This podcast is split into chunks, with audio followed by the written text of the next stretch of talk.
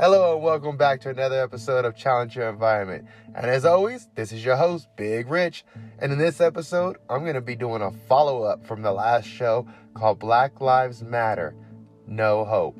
Now, the reason for the follow up on this is based off of a follower or a listener who actually reached out to me and said, Hey, I want to hear more about you being a black officer in law enforcement.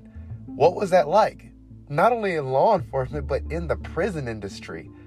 That's got to be interesting. And I thought, wow, let's elaborate more on that. I love where she's going with this. So, in this episode, I'm to elaborate a little bit more on about what it was like being a black cop in the prison industry. But before I do, I just want to remind you this show is ran off of voluntary donations. Feel free to hit that subscribe and support button and give me a small donation. And if you can't do that, feel free to support me by buying one of my shirts off my website at www.challengeyourenvironment.com. That's www.challengeyourenvironment.com. And if you have any ideas for a podcast show for Challenge Your Environment, call me or hit me up at cye.challengeyourenvironment.com or go to the website and you can contact me through there. Again, that's cye.challengeyourenvironment.com. Now back to the podcast. What it was like to be a black officer in law enforcement has to be one of the most interesting experiences I've ever had. Um, it makes me, in many ways, the best way to describe my personal experience is to say it's like mini, I'm a many sided die or as Shrek says, I'm like an, an onion. There's layers. I've got layers. Now, the reason why I say that is because every single individual has their own personal, unique viewpoint or take on things. And that's why the whole show is called Challenge Your Environment. It's up to you and how you see the situation and the decisions you choose on how to handle that situation. There's a million ways to skin a cat, so it's truly up to you to decide on how you're going to skin that cat, which also means that's how that experience is going to be played out. So for me, first of all, as I mentioned before, I'm a black male, but let's clarify, let's be honest, in America, I'm black-ish. I'm not actually black. That puts me in a weird category for all kinds of different things on one side, it benefits me for certain groups because let's face it, racism is real in America and there is a color issue that takes place. So, in one aspect, I have benefits. On the other aspect, I don't. When it comes to certain groups, they see me, well, a drop of black is you're black. Does not matter. Well, that plays out in prison. In another group, they say, hey, you're not black because you got that good hair you're light skinned or whatever. And I'm not even that light skinned. I'm just different, which then in results gets different titles and names. Some of them are they're most of them are derogatory. But when you go into the prison industry, that's really going to be amplified. So what I experienced on the street was going to be twice as amplified inside the prison industry. But a lot of it depend on how I responded to it. So as a black-ish person going into law enforcement, I not only had to experience the side of the black law enforcement officers, the white law enforcement officers, the inmates, black inmates, white inmates, Mexican inmates, and in California, Asian inmates, because California has cultures from all over the world that happen to be imprisoned in the prison. Um, there are less eight titled Asian inmates, but you still have some. I've worked with a few. I've even worked with the deaf individual, which I never thought I would not that they don't commit crimes or anything, but it just was it was a unique experience because they don't know when to get down when the alarms are going off. They don't know different things. So these experiences all played into my life, having all these run-ins and all these different things. What really made it hard for me while working in the prison, having my life experiences of being a blackish male with a father, raised Christian, um, going into law enforcement, Mind you, I had a brother that was killed when I was 16 running from law enforcement. And he jumped the fence, but they didn't kill him. The chase may have caused the situation, but it was him that caused the correction. Let me go back. Him committing the crime caused the situation. The chase made it worse. And then him trying to run just amplified it. And then when he ran and tried to jump and run across the freeway, his knee went out. He got hit by a truck. From the stories I'm told, he was decapitated, knocked out of his shoes, and killed instantly. So I'm going into law enforcement with all this behind me. Now, mind you, I come from a Christian religion that's more of a cult like environment to society. Um, it's very closed off from society, it's very controlled, there's not a lot of freedom.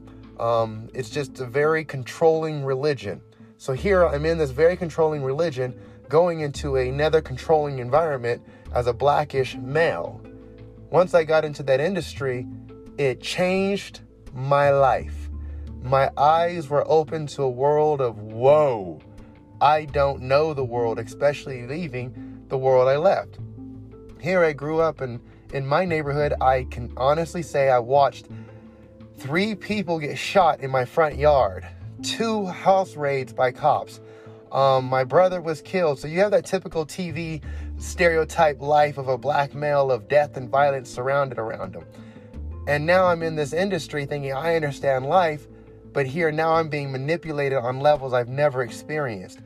My very first experience of manipulation was an inmate, a black inmate, mixed no less, asking me for a book. Now I'm new on the dorm, still trying to figure out how the flow of the system is, getting all the little changes in and out, and I could have swore it was okay for me to give him this book, but it wasn't. I gave him the book, and he, what they call is he held the tray slot. He took control of the tray slot, and we couldn't secure the dorm. By having that tray slot means he can throw things out of that tray slot. Unfortunately, here's the reality of prison inmates throw semen, inmates throw feces, inmates throw piss. I was working in the tower one time while my father was doing a bank check. I worked with my dad in a prison. As he's doing the bank check about two or three in the morning, an inmate takes some fluid and smashes it through the window through a tube of toothpaste and sprays it all over his face. I'm stuck in the tower watching my dad get covered in God knows what fluids this person just put on him. Now, the purpose of that is that if you're a man, and in some cases women, not to knock you guys, people shave.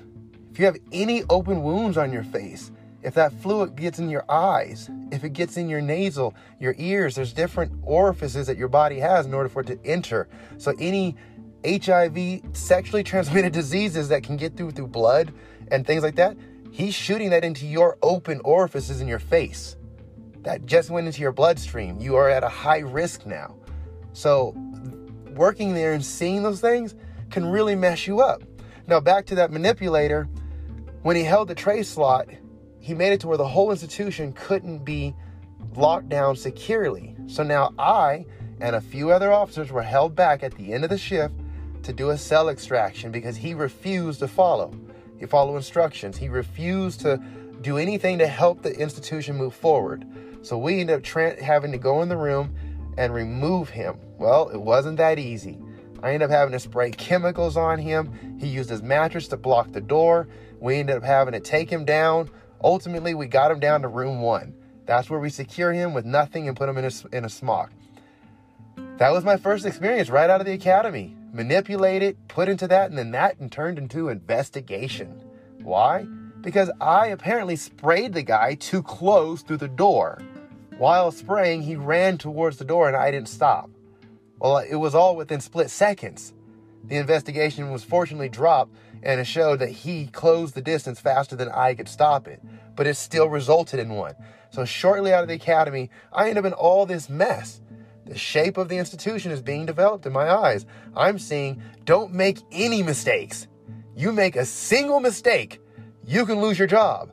The investigation was not a fun one.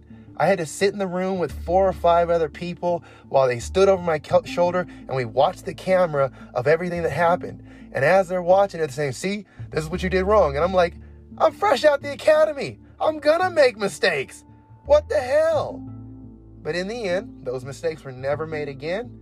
I did not allow myself to get caught up in the moment.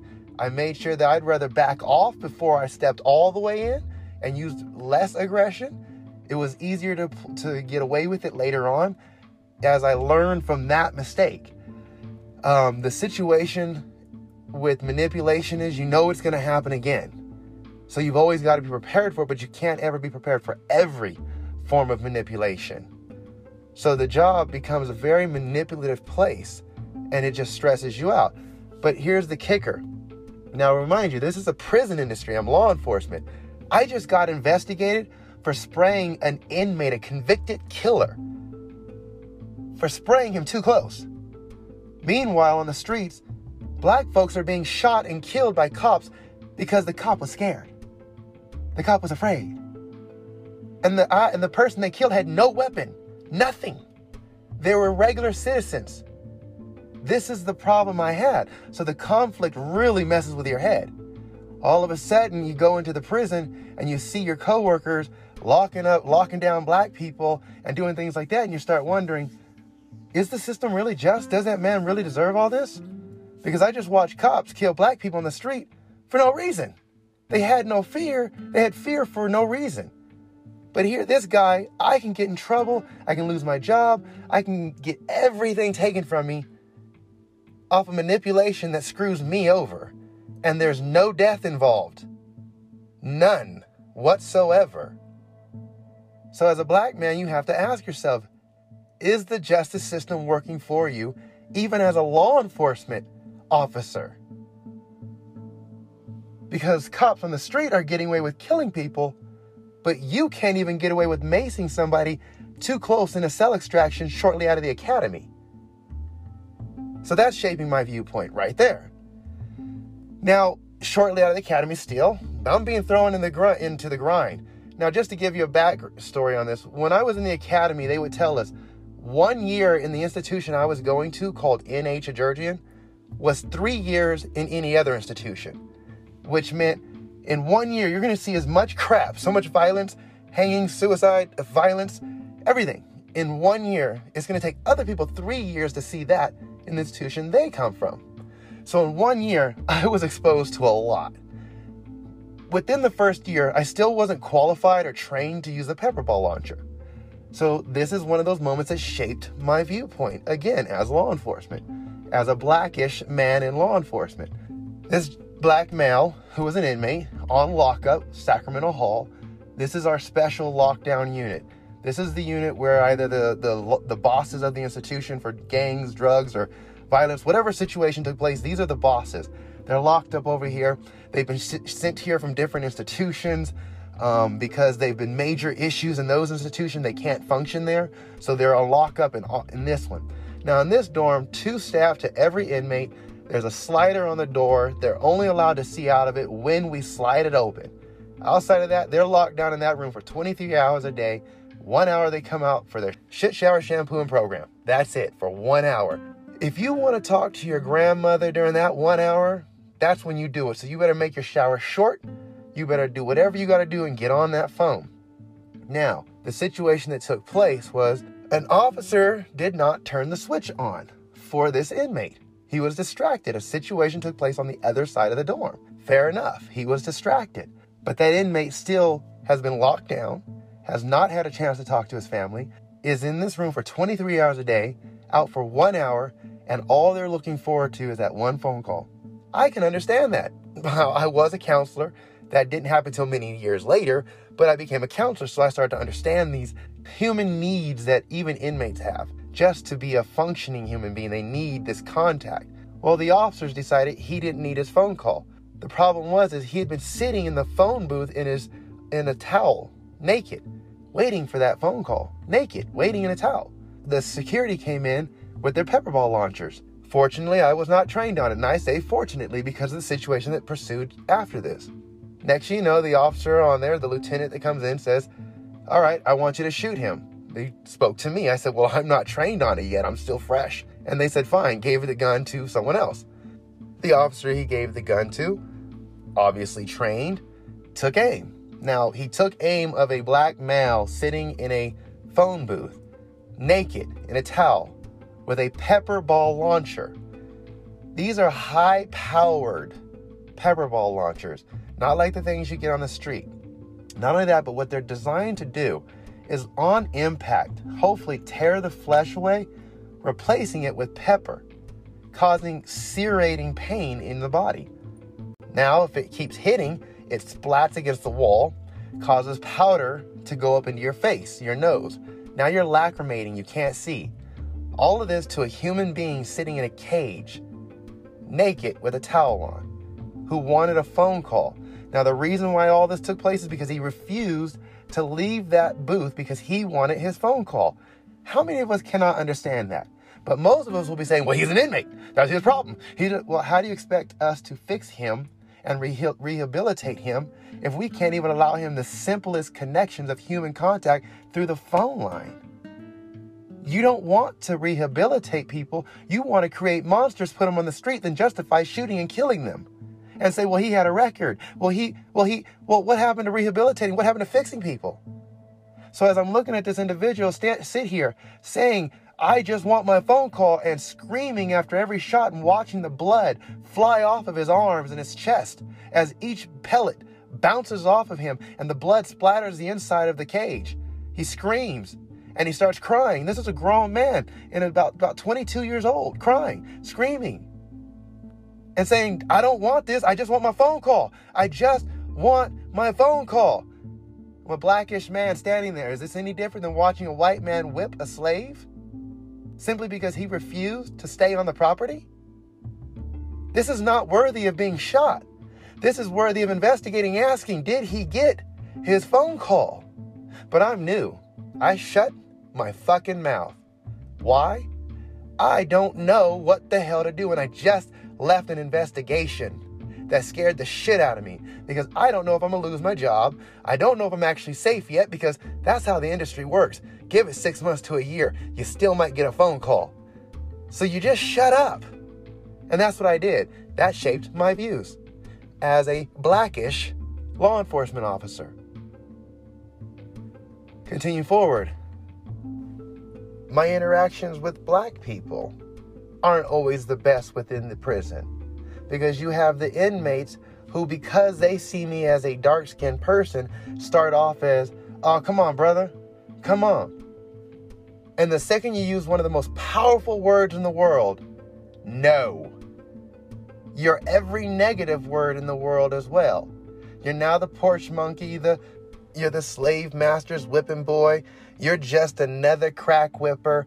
You're all the other negative terms in the world. And really, they're just trying to manipulate you to want to break down your no and help them. No different from the other races, the, the Aryans and all of them. Now, don't get me wrong, they ain't rushing to, to me, but they sure as hell gonna throw that line out there and see if they can. I've had that before. Hey, why don't you bring in such and such? And the same response is no. But the difference is is they know when to stop. Now again, that's just part of the view or shape that I was cre- that was created for me while working in the prison industry. They also gave you advanced knowledge that that was sort of what's going to happen before you get there. So you're not super surprised. That's why you're taught no. No is something they make sure you know when you get into the prison. In fact, I'm going to tell you now what they told us it's easier to say no and not give them something than it is to say yes and then deny them later. So just say no. One of the other benefits of saying no first is when you say yes, you have changed the mood of the person that you said no to first. Think about when you were a kid and your parent and you asked your parent, "Can I have an ice cream? Can I have something?" And they said no. And you were like, "Oh, man, dang it. And then they said, well, you know what? Yeah, your spirits are brightened. You were up. That's similar. It's very similar. Saying no. And if you decide to say yes, you know you've made their spirits come up. But if you said no and it's still a no, guess what? You didn't set them up for for failure in their feelings. You didn't tell them yes, yes, yes, make them feel good. They're sitting here like, "Yay, I'm going to get." And then you come back and say, uh, no. And they're like, yeah, but I already told my friends I expected or X, Y, and Z. Yeah. Now, granted, you could say, well, that's their fault. But ultimately, just say no, and you don't even create any of those emotions. You solve the problem from the energy in the room being changed. It's it's a major saver in some cases. Of course, no is a powerful word, so you also know, have to know when to use it. Now, to another experience I had that helped shape my views in the prison. Um, I was set to this uh, unit, Unit 1, Sacramento. That's the lockdown dorm. This dorm had three hour recs after a certain point because the institution started changing. We went from our 23 and 1 lockdown to give them more program time out of the room. In other words, rehabilitate them a little bit more, let them be more human. That way we can interact with them better. So we started doing that. One of the inmates that I was placed with was an Aryan or skinhead. I, I don't remember. One, one of the racial hating groups. I can't remember anymore. It didn't matter. All I knew is he didn't like me because I'm blacker in his eyes. I'm a nigga. Or a nigger, sorry. Um, so during these three hour recs, they can be really intense. We take them from their rooms, put them in the rec cages outside, and they can work out, walk around, do their thing, but they're still inside of a big cage. My job is to watch that one inmate for three hours. Why? Because they break out of cages. They figure out how to get out of these cages, hop the fences, and do amazing things. So my job is to watch him to make sure he doesn't break pieces off for weapons to take back to the room. Um, different things. Well, because I'm a nigger to him, he didn't want to speak to me. He didn't want to say shit to me. So I just said, fine, I will sit here. Well, that lasted well for the first day. Three hours, no talking, drove me insane. So when I got home, First thing I did, I researched all the racist jokes I could find, made as many as I could possibly get, printed them up, took it back into work. Came time for our rec time. So we sat out there and I tried to talk to him. He just looked at me as usual, smirked, and walked around in a circle like a caged tiger, just walking. Then finally I said, Fine. I pulled out my little paper and I started reading off some of the racist jokes. And he couldn't help but start laughing. Well, it cracked the it cracked the ice, as they say. Sooner or later, he said, "Man, don't you feel bad reading these?" I said, "Why? I didn't write them. I don't care." I was like, "Whether I read them or whether I ignore them, they still exist. It doesn't change. The reality is is accepting the reality. So if you can't accept the reality, then you can't move forward in life." Like, and I'm trying to move forward in life. I can't sit here for another three hours and not talk to you. We got to talk about something. So, this is our reality. Do you want to talk or do you want to just keep pacing? And we ended up having some of the greatest conversations. We he said he had never really spoken to a black person on this level in any shape, form, or way. Most of the black people he knew would be were from the other side of the tracks, as you would say. So he didn't actually know them. He never actually talked to them. He never inter- had one-on-one interactions. He only been fed ignorant shit into his head. But now we had this talk. I don't think I changed his life. I don't think that I did anything special, but I definitely think that maybe, just maybe, he realizes not everyone's exactly the way he's been told. So as he gets older, because you got to remember, this is 18 to 25 repeat lockup institution I work in. Maybe about 30, 35, maybe the seed will grow that he's been fed the wrong stuff. And reality is, is we're human beings, despite the, the skin color or camouflage we have, we all eat, sleep, shit, poop, sleep, whatever, the same. We're human beings. The color, none of that makes a difference. What matters is who you are as an individual and what you strive to be as that individual. And as I used to tell the inmates, with your one lifeline, that one lifeline you get, it's what you choose to make it. Not what anyone else chooses to make you make out of it. Unless you give them that right. But again, you gave the right to someone else to develop you. So you still are in control of that by giving the rights. We had a saying in the prison that, that goes, not to have made a decision is to have made a decision not to make a decision. So you are making decisions in life. In this one lifeline, you can choose to keep the same narrow minded, ignorant path or allow your mind to grow, expand, and see the bigger picture. And that's what I ex- felt I continually did while working in the prison. My mind grew and grew. So it was no longer that little Christian cult society thinking mindset I had. It was no longer that singular security on the street, working in law enforcement on the street singular mind frame. It was now filled with talking to racists, working with violent inmates, sex offenders, seeing people from the Christian side to the non Christian side interacting. Um, experiencing life on the fullest levels from one end to the other, which I tell you really messes your head up when something bad happens in the prison. And then you go onto the streets and the store and you hear the stories or you hear a customer in a store want to talk to you about law enforcement and what just happened in the prison. Because now you find yourself saying, yeah, but that cop had to do X, Y, and Z. Just like those cops that were killing black folks on the street that pissed you off. The only difference is, is the guy in the prison's still alive.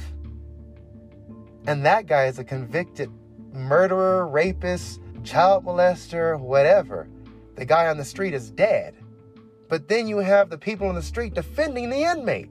So you're stuck in this weird mental psyche of hold up, you justify the killing of citizens, you defend the beating of inmates against the cops that are in there keeping the rest of this system that you created together. Where's the psychological connection on this? I get confused. So while working there, we had two inmates attack two officers. Well, the two officers happened to not only be trained law enforcement prison guards, they were also military. They'd just come back from their tour. These inmates attacked them. Well, you can find the video on YouTube. They beat the crap out of them. That made it to the local news. I go to the store. Local people there know me. And so the questions begin. Well, did that child really need to be beat up?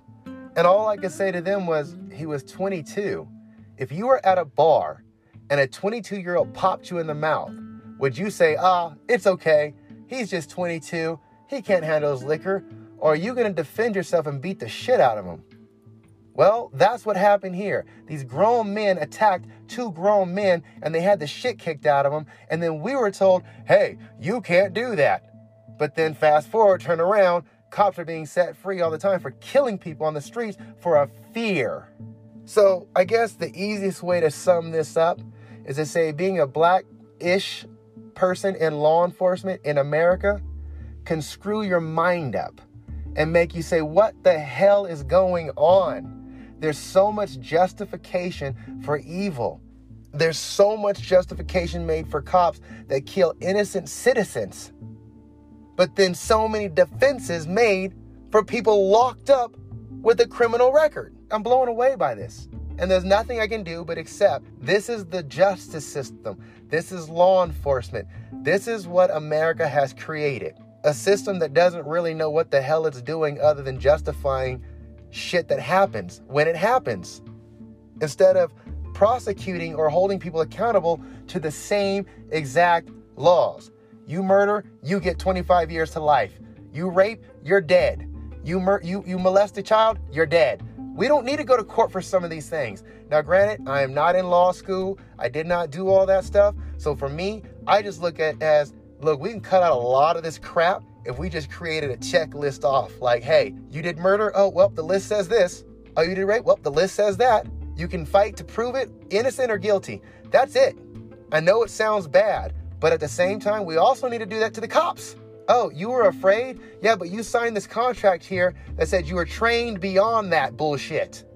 So if you can't properly identify a gun and this is a record you have of violence, yeah, you're done. Because most of these cops are doing this shit is not like their first time. They have records. This is repetitive. They've left departments and went to new departments.